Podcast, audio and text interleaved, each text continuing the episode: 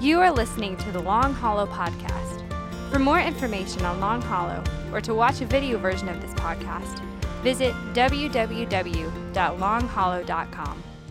Well, good morning, everybody. It is so good to be here. I have, for a long, long time, heard about Long Hollow and I have never been able to preach here. I've attended one service here before, but I've grown up around so many people uh, who have called this home. I knew Pastor David before he went to heaven.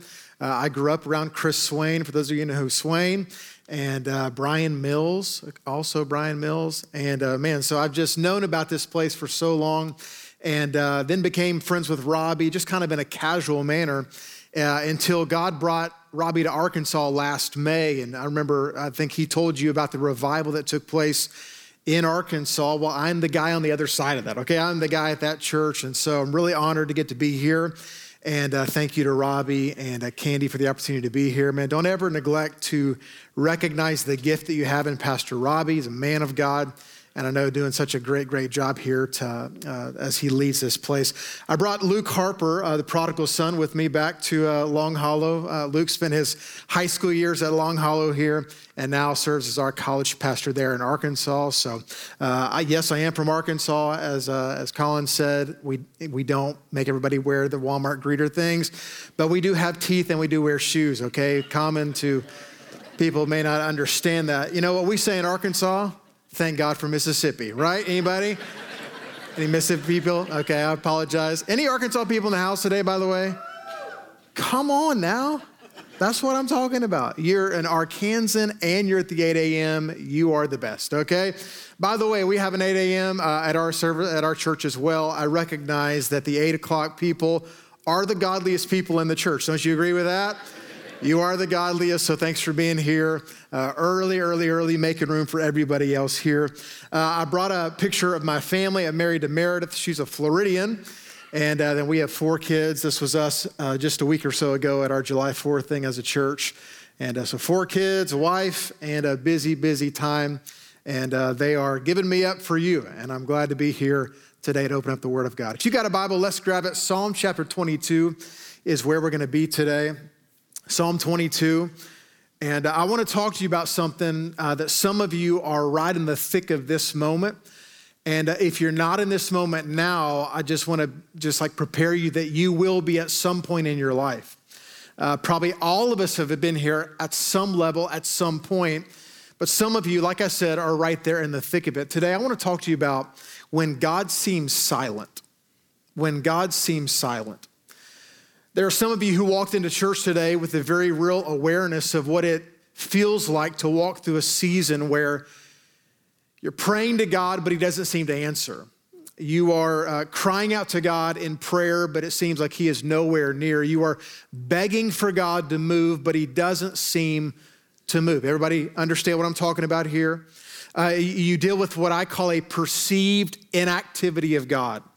And I say that, that in, in intentionally, a perceived inactivity, because God is always moving, but sometimes it just doesn't feel like that. Can I just say that out loud in church today? Sometimes it does not feel like God is moving. And so, what in the world do we do when we walk through seasons where it seems like God is silent? Because in all reality, this has the the ability to shake you, to rattle you spiritually, rattle you emotionally, even physically at times. And uh, when God seems silent, you begin to ask questions that you maybe have never asked before. You begin to doubt things like, is God really actually even good?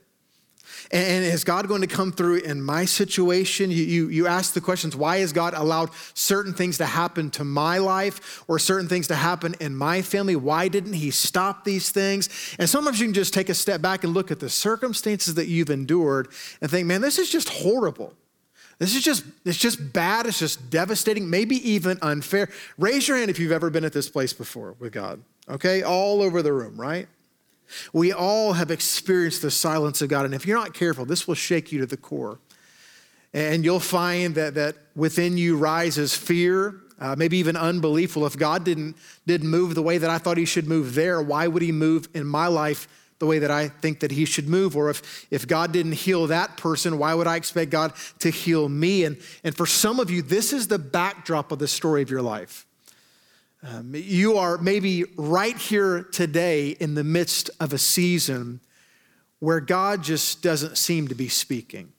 And so, what in the world are you supposed to do as a follower of Christ in that? Well, that's where we hit Psalm chapter 22. It's an incredibly honest account of a man who is suffering, uh, who is scared to death, and he has no idea where God is, okay?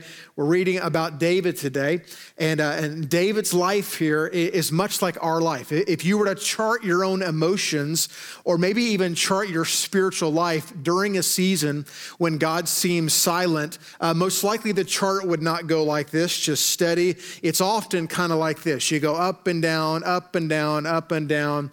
And uh, that's what you're going to see in the life of David here. That he's, he's at a good place and he gets to a dark place. He gets to a good place and he's at a dark place. And it's just kind of an up and down, almost like a heartbeat on a machine. And, uh, and so I just want to walk through Psalm 22 today. I'm going to prepare you ahead of time as we get started here. We're going to read a lot of scripture in Psalm 20. Is that okay today at the 8 o'clock? Y'all all right with a lot of scripture today? Okay, I just want to give you heads up. As we get started here, we're going to cover a lot of this, even though I'll skip around uh, a little bit. Um, here's a good way to think about Psalm 22. Uh, when, you, when you were a kid, here we are right here in the, in the heat of summer. I don't know about here, but it has been hot as blazes in Arkansas this summer. But as a kid, did you ever try to burn an ant with a magnifying glass? Surely nobody here, right? But but I remember trying that. I could take you to the house that I grew up in, and I remember sitting in a specific place in the backyard trying to burn an ant to, to no avail. It never worked for me.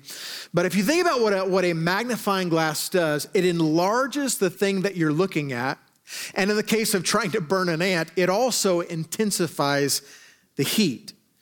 Why do I say that in relation to Psalm 22 as we get started today? When God appears silent in your life, there is something about the silence of God that enlarges the problems in your mind and even intensifies the heat and the pressure of life that you feel under. And uh, in, in other words, I could say it this way the silence of God feels magnified when these certain things take place. And Psalm 22 is going to give us four different things of when, when God is silent, these four things are a reality, and it, and it magnifies these things in our life. So let's just walk through the passage here. Number one, the silence of God feels magnified. Number one, when you feel abandoned.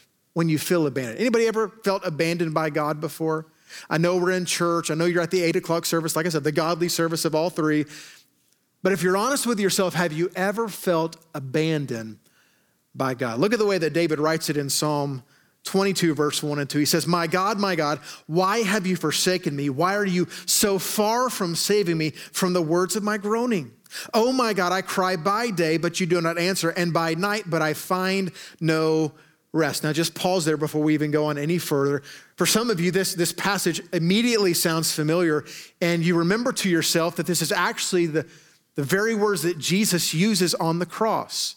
And so, what's interesting about Psalm 22 is that 15 different times in the New Testament, this psalm is either quoted directly or referenced, four of those being in Matthew 27 when Jesus is actually on the cross.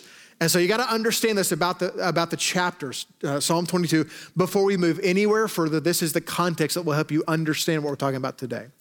While Psalm 22 is written by David about his own life, it is ultimately pointing to the life of Jesus and the suffering that he would uh, bestow on our behalf. So think about the life of Jesus right here um, that he echoes in Psalm 22, that he echoes on the cross. In the worst moment of suffering on this earth, listen to me, Jesus felt the silence of God.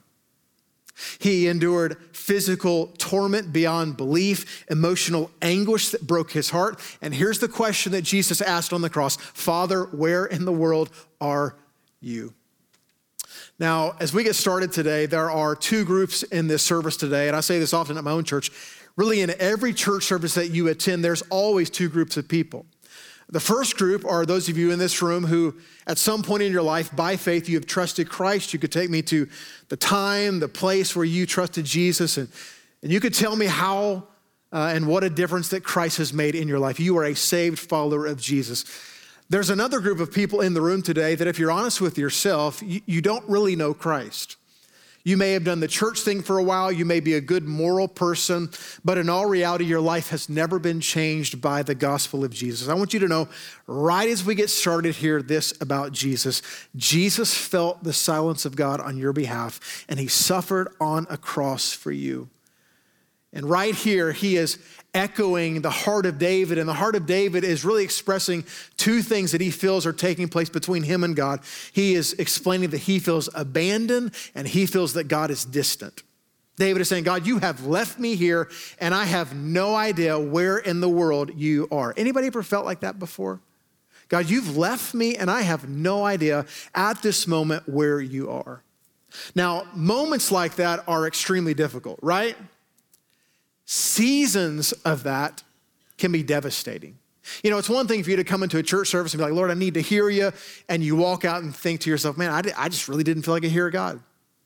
It's another thing to walk through six months of the silence of God. I'll just be blunt with you. This is one of the most difficult things that you will ever face in your Christian life when you feel like God is silent. You hear about the love of God. You hear about the goodness of God. You hear about the power of God to do whatever He wants. And so, what in the world do you do when He seems unloving, when, when you don't see His goodness, when He does not seem near and you don't see His power on display? Uh, Lord, I'm praying, but you're not talking back. I'm reaching out, but I feel no rest. He goes on and look at verse three. This is kind of where he goes on this chart up and down, up and down. He comes back up. What, what does he say? He says, Yet you are holy, enthroned on the praises of Israel, and you are fathers trusted. They trusted and you delivered them. To you they cried and were rescued, and you they trusted and were not put to shame. So there's the roller coaster. He's like, God, I have no idea where you are, yet you are holy, and people in my family have trusted you for generations. It's just this up and down mentality, up and down roller coasters of emotions that we've always been on. And David, right here in the passage, actually gives us the way forward in the midst of silence, in the midst of times where you feel like God is not speaking. What do you do? And uh, there's a guy named David Godfrey, Robert Godfrey, who actually says it this way. He says, A recurring spiritual remedy in the Psalms is to fill the mind with memories of God's past faithfulness to assure us of his present faithfulness. So, can we do a little audience participation today? Y'all good with that? Has God been faithful to you in your life? Yes or no? Okay, that was a pretty resounding yes from the, from the group today, all right? So, if we know that God has been faithful in our lives in the past, here's what David is saying I'm looking backward so that I can move forward. That's where some of you are today. You need to look backward into all the various instances in your life where God has been faithful in order to move forward. The, the silence of God feels magnified when you feel abandoned. But think about a second thing the passage teaches us it also feels magnified when you feel criticized. When you feel criticized. Man, doesn't criticism hurt of any kind? And can I just tell you that criticism and the Christian life actually go hand in hand? Like I said, that's a terrible truth to give you this morning. Aren't you glad you came to church for that encouraging news? That criticism and the Christian life actually go hand in hand. You're, you're going to try to be a, a, godly parent and raise your child in a certain way, and there'll be other parents who will criticize you for the way that you are parenting. You may be a student of some age. You're like, man, Nick, I'm trying to live a godly life in my middle school, high school, college. I'm trying to do all that I can, and I'm getting criticized. Uh, if you lead in any capacity, by the way, in any realm of life, you will be criticized. And I would just prepare you that the further the culture goes downhill, the more that you can expect as a Christian to be criticized. Again, just bringing the encouraging words from Arkansas to Tennessee for you right here this morning. Think about social media. Isn't that a blessing? Isn't social media basically bent on one thing? Criticism right? It's all about criticism. Like you could post on Instagram that you got a new puppy, the puppy's name is Snuggles, and you just say, hey, here's our new puppy as a family, his name is Snuggles, and people auto- automatically just start commenting. Well, must be nice to make that kind of money to buy that kind of puppy. Next person says, well, why not a cat? Okay, next person says, Well, this is the first time I've ever seen you stand up for animal rights. Why haven't you done this before? And you're just like, Oh my goodness, I'm just trying to post a picture of Snuggles right here, all right? We all get criticized, and criticism is often unfair. Think about how David expresses this. Skip down to verse six. He says, But I am a worm and not a man, scorned by mankind and despised by the people. All who see me, mock me, they make mouths at me, they wag their heads at me. He trusts in the Lord. Let him deliver him, let him rescue him, for he delights in him. They're making fun of him there. So you think David feels under it? Think about the words that he uses here. He says that I've been scorned, despised, and mocked. People are mocking his faith here, being like, that David, he is trusting in God to deliver him. Isn't that hilarious? This again echoes what would one day happen on the cross. Again, it's the life of David pointing forward to the life of Jesus here. And let me give you, uh, I, don't, I don't know if it's an encouraging word, let me give you something that may help you give context when you walk through suffering or criticism of some sort. Is that if Jesus suffered and was criticized, why in the world would we expect to be exempt from, from suffering and criticism, right? And uh, there was a guy in church history by the name of William Tyndale. You may have heard his name before. William Tyndale lived in England. He was the very first person. There he is. That a sweet beard? It looks kind of like Pastor Robbie, does it not? and um, William Tyndale lived in England in a day where it was not favorable for the normal people, lay people in the church, to have a copy of God's word in their own language. So they'd come to church and it would be read in a different language, and they'd sit there and be like, This makes no difference in my life. I don't know what this guy's saying up on stage. And so William Tyndale was determined to be the first one to translate the Bible from the original Hebrew and Greek into the English language for the common people, for people like us. And uh, he was under such persecution, he actually had to leave England to do this, and for 12 years worked in secret, translating the Bible until one day he was found and arrested, and he was ultimately put to death. And think about how they put, the, put him to death. They strangled him, then they burned his body, and then they blew up his body with gunpowder. Now that's that's quite the way to go, is it not? And so here's here's a question that I just want to throw out to you because I think it's a good uh, it's a good illustration of today's message. All right. Surely Tyndale was criticized in his day for doing a good thing. We would look at him hundreds of years later now and we would say, God, where in the world were you at that?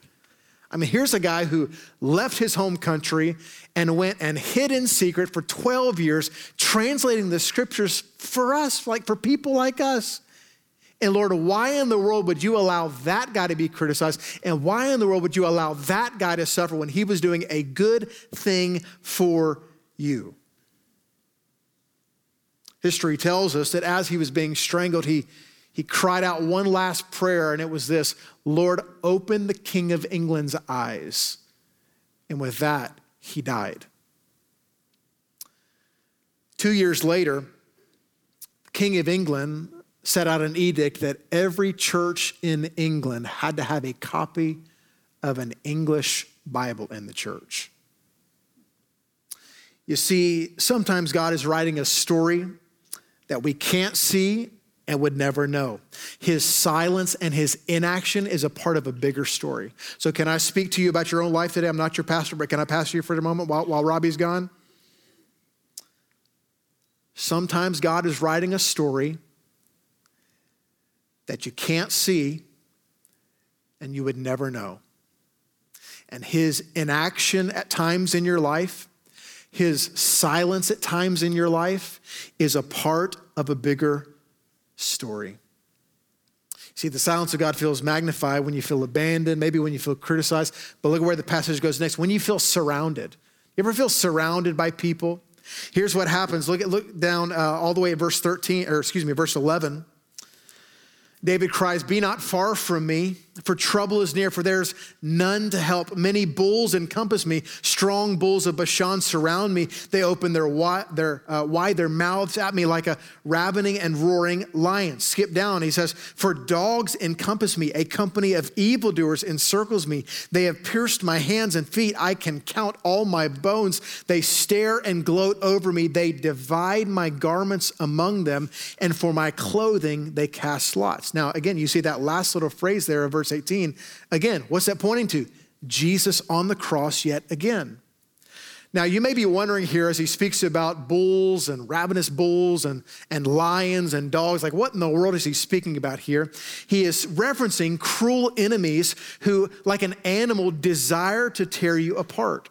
Even one scholar pointed the idea of, uh, of dogs in the day of Bible times uh, were not like snuggles, not like the puppy that you would have in your home. They were much more like scavengers who would come and just scavenge meat that was left behind. And so here's what David is saying Lord, I am almost dead. These people are surrounding me, they are trying to, to tear me apart like an animal, and you are nowhere to be found.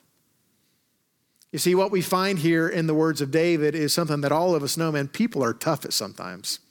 Sometimes people are wicked. You ever been around wicked people? Somebody like, yeah, I actually brought them to church with me today, right here, okay?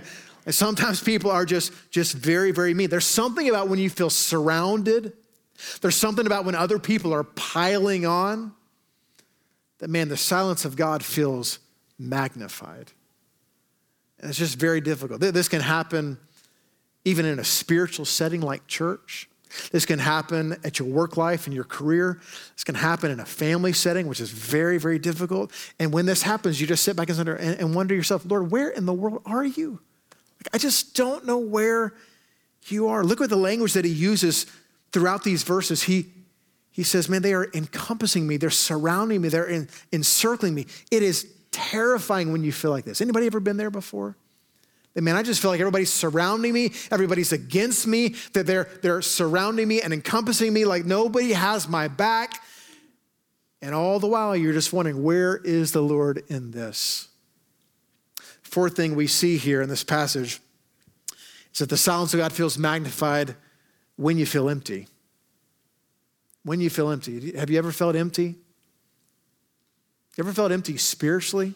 Oh, that's something we, we church people don't really like to admit, but maybe you've walked into church feeling empty today. Look, look at the words of David. Skip down to verse 14. He says, I am poured out like water, and all my bones are out of joint. My heart is like wax, it is melted within my breast. My strength is dried up like a potsherd, and my tongue sticks to my jaws. You lay me in the dust of death. Can we all agree this is a low point for David? I mean, he is at the bottom. He has hit rock bottom and he is empty.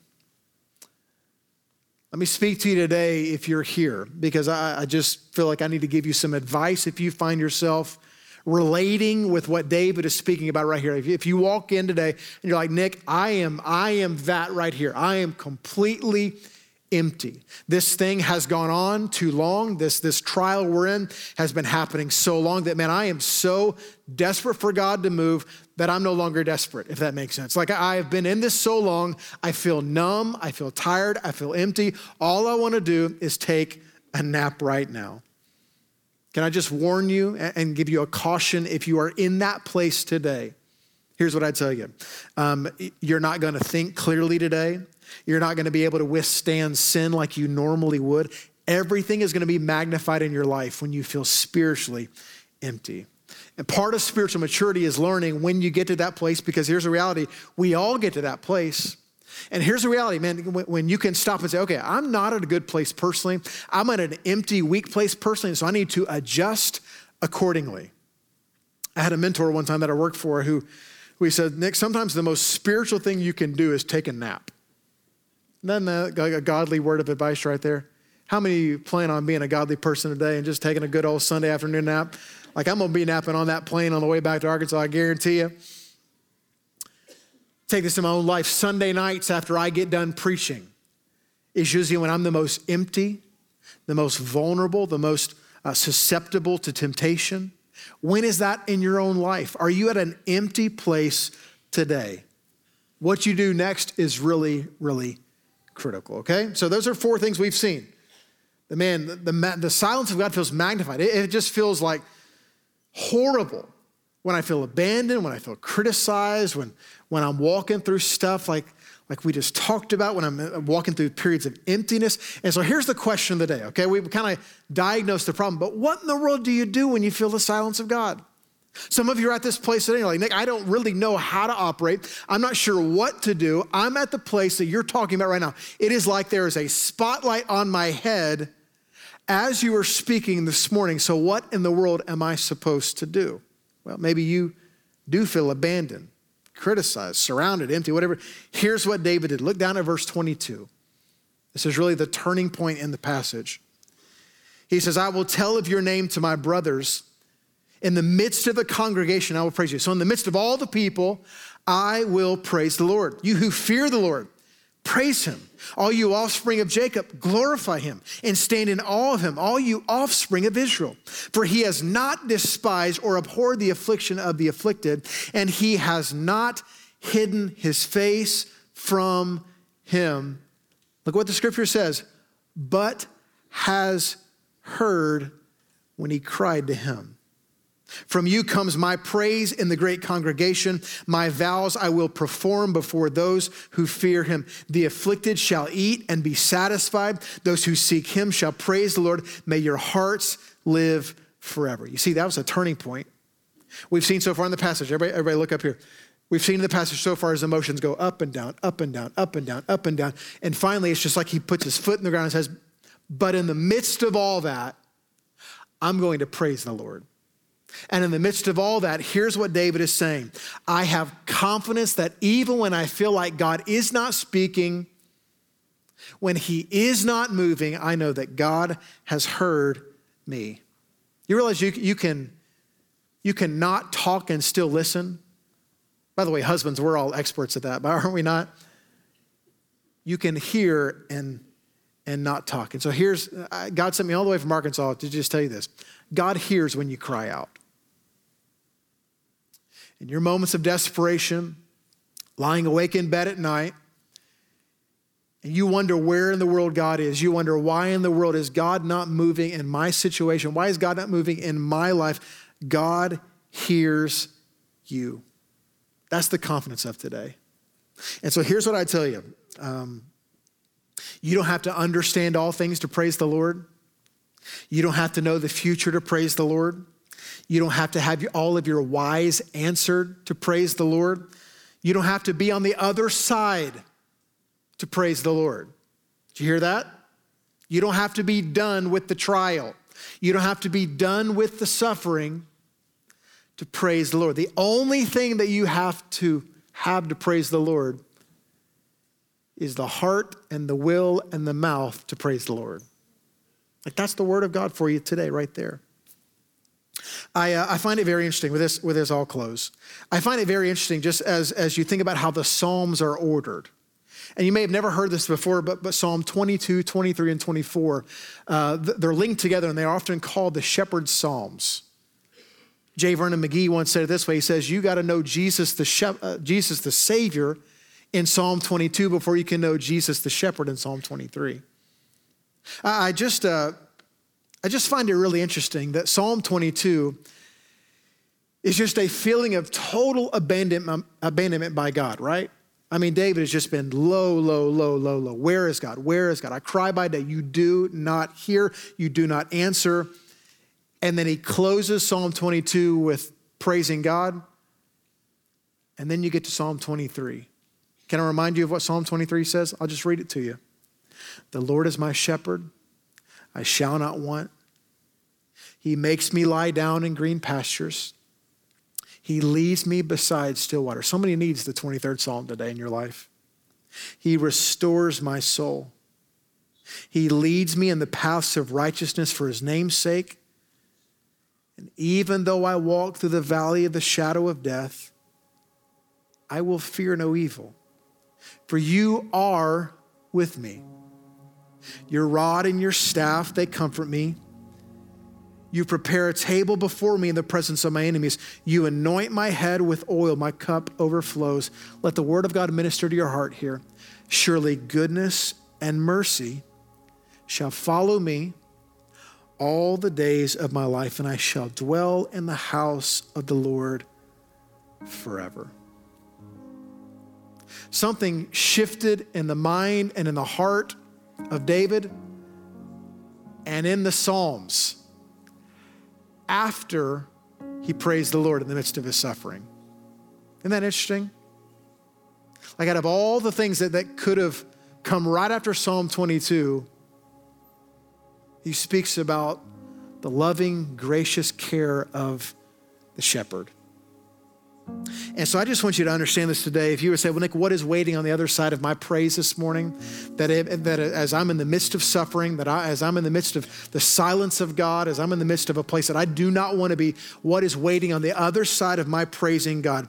Here's what's waiting on the other side peace, right thinking, faith and joy. Here's a good one context more than anything, you know what wait, awaits you on the other side of your praise this morning? A good, good shepherd who's just ready for you to just come back to where you need to be with him. And uh, David ultimately ends up at the place at the end of Psalm 22 of saying this, man, that in the midst of all of this, in the midst of me feeling criticized and abandoned by God and surrounded by people, in the midst of all this stuff, I'm going to praise the Lord. And I find it very interesting. He says, It's not that I'm going to do that alone. He says, In the midst of the congregation, in the midst of the people of God, I will praise the Lord. I wonder who here today is in the middle of a season of silence.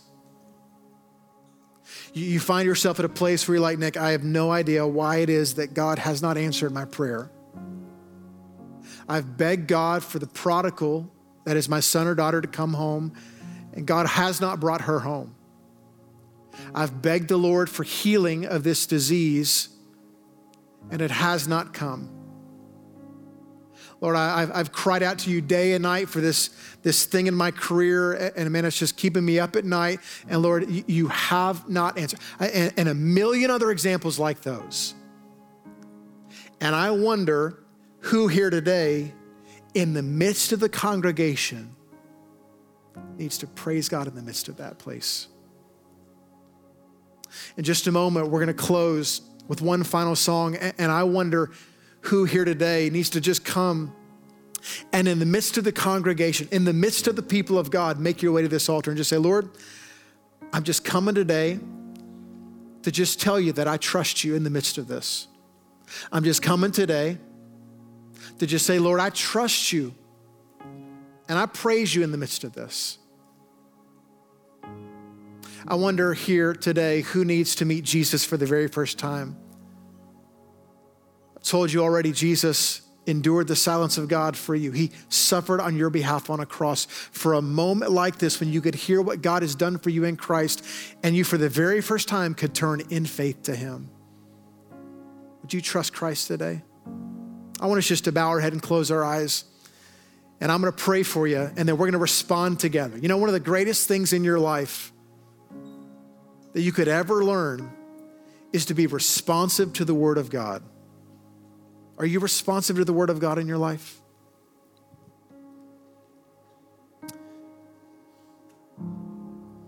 I want to pray for you, and then we're going to sing, and let's come.